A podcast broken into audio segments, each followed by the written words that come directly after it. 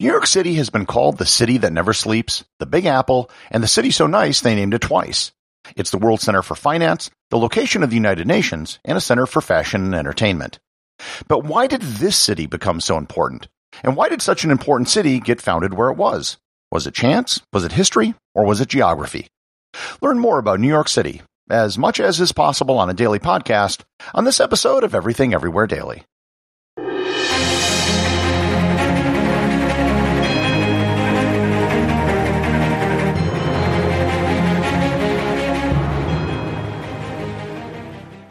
This episode is sponsored by Heaven Hill Bottled in Bond Bourbon.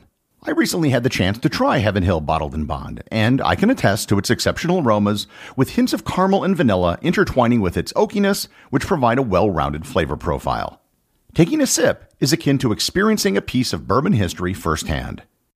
Heaven Hill Distillery may be America's most quintessential bourbon distillery, Established in 1935 after the end of Prohibition, the distillery was established by the Shapira family and has remained a family owned distillery to this day. In 1897, Congress passed the Bottled in Bond Act, which set forth strict rules for any bourbon labeled bottled in bond. Heaven Hill Bottled in Bond bourbon goes beyond the stringent requirements of the law by aging its bourbon for seven years, not four. The end result is a gold medal winning bourbon that truly stands out. Available nationally, look for a bottle at your local store. Heaven Hill Bottled in Bond. Heaven Hill reminds you think wisely, drink wisely. This episode is sponsored by ButcherBox. Summer is right around the corner, and that means cookouts. No matter what your preferred food is for a cookout or a barbecue, ButcherBox can help you make it the best. If you want to serve up some hamburgers, ButcherBox has grass fed ground beef to make the perfect smash burger. Want to cook up some steaks? Well, ButcherBox has that too, with some of the best cuts of steak, such as New York strip, ribeye, and filet mignon. Do you like grilled chicken? Well, ButcherBox has some of the best pasture raised chicken that you will find anywhere. And if you really want to wow people at your next cookout, you can try grilling some of their wild caught salmon on a cedar plank. Sign up at butcherbox.com slash daily and get a special deal. ButcherBox is offering my listeners a free for a year offer plus an additional $20 off. You can choose salmon, chicken breasts, or steak tips free in every order for a year. Sign up today at butcherbox.com slash daily and use code DAILY to choose your free for a year offer, plus get $20 off your first order.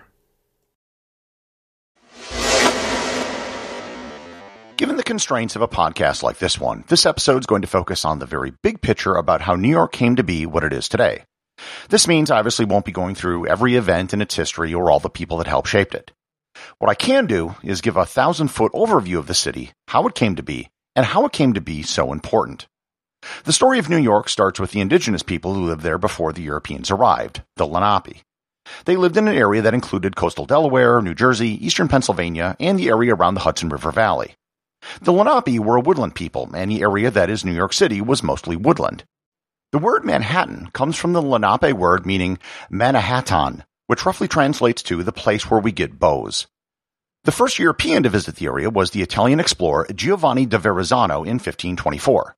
He sailed into New York Harbor, and today the entrance of the harbor is known as the Verrazzano Narrows. He sailed into the harbor enough to see the Hudson River, and all he really reported back was that he found a large river. It wasn't until over 80 years later in 1609 when the English explorer Henry Hudson sailed back into the harbor and up the river which was named after him.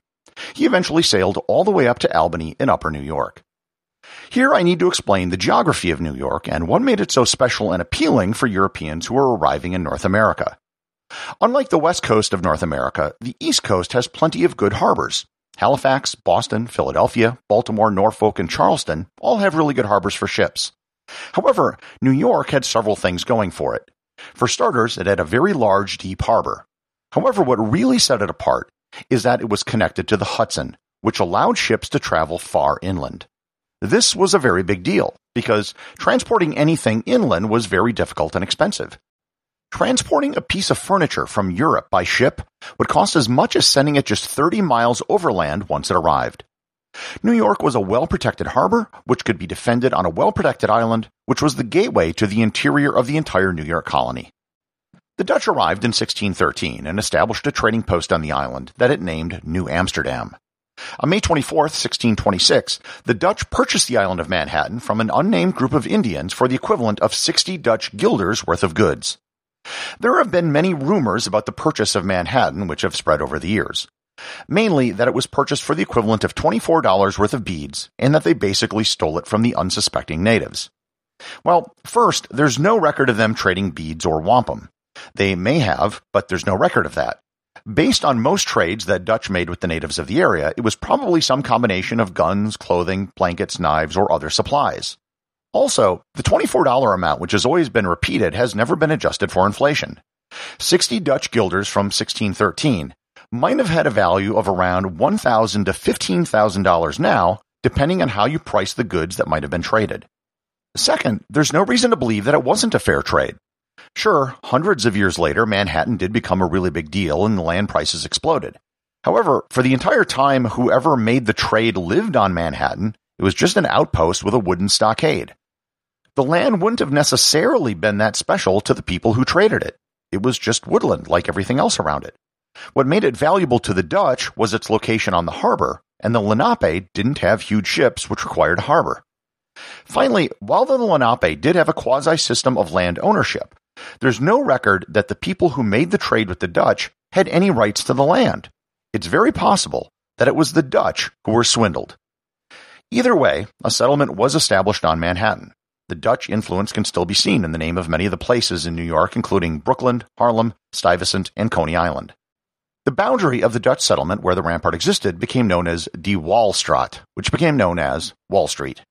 In 1664, the British military took over the settlement without much difficulty as the residents weren't very fond of their governor, Peter Stuyvesant. The British subsequently renamed the settlement New York. The Dutch did briefly retake the city in 1673 and renamed it New Orange, but it was given back in 1674 by treaty. New York became a major center of British colonial America. In 1700, the population was approximately 5,000 people, and it had reached 25,000 by the start of the American Revolution in 1776. Much of the focus of the war for the British was New York. They held it for the entirety of the conflict, and it was the location of one of the major battles of the war, the Battle of Brooklyn or the Battle of Long Island. After the war, New York began to grow rapidly, and it became the first capital of a newly independent United States of America. The population reached 60,000 by the year 1800, and by this time it had surpassed Philadelphia as the largest city in the country, a title it would never relinquish. Slavery was abolished in New York in 1817. Prior to this, the slave population of the city reached a peak of 20% of the population after the Revolution. Here I should note that at this time, New York only consisted of the island of Manhattan. Brooklyn was a completely separate and growing city across the river from New York. Likewise, there were many other communities, all based on or around the harbor and the rivers surrounding Manhattan. New York grew rapidly during the 19th century. By 1820, it had become the first American city to have a population of 100,000 people. By 1850, it had a population of half a million.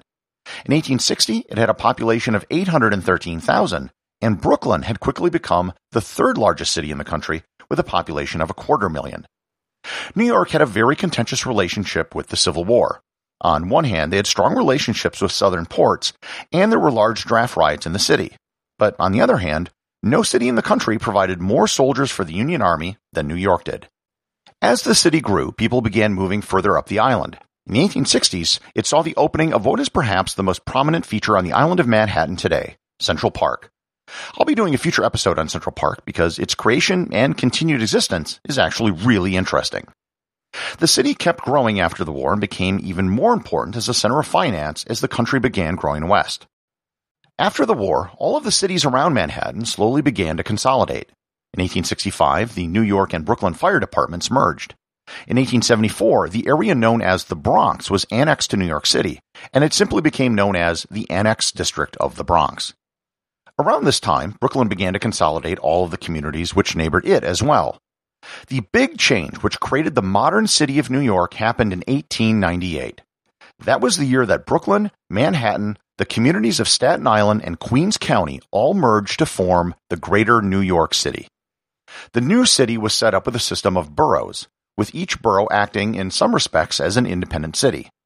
The Bronx separated once again in 1914 to create a fifth borough.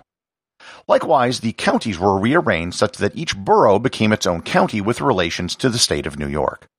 New York has always been the primary entry point for immigrants coming to the United States from Europe.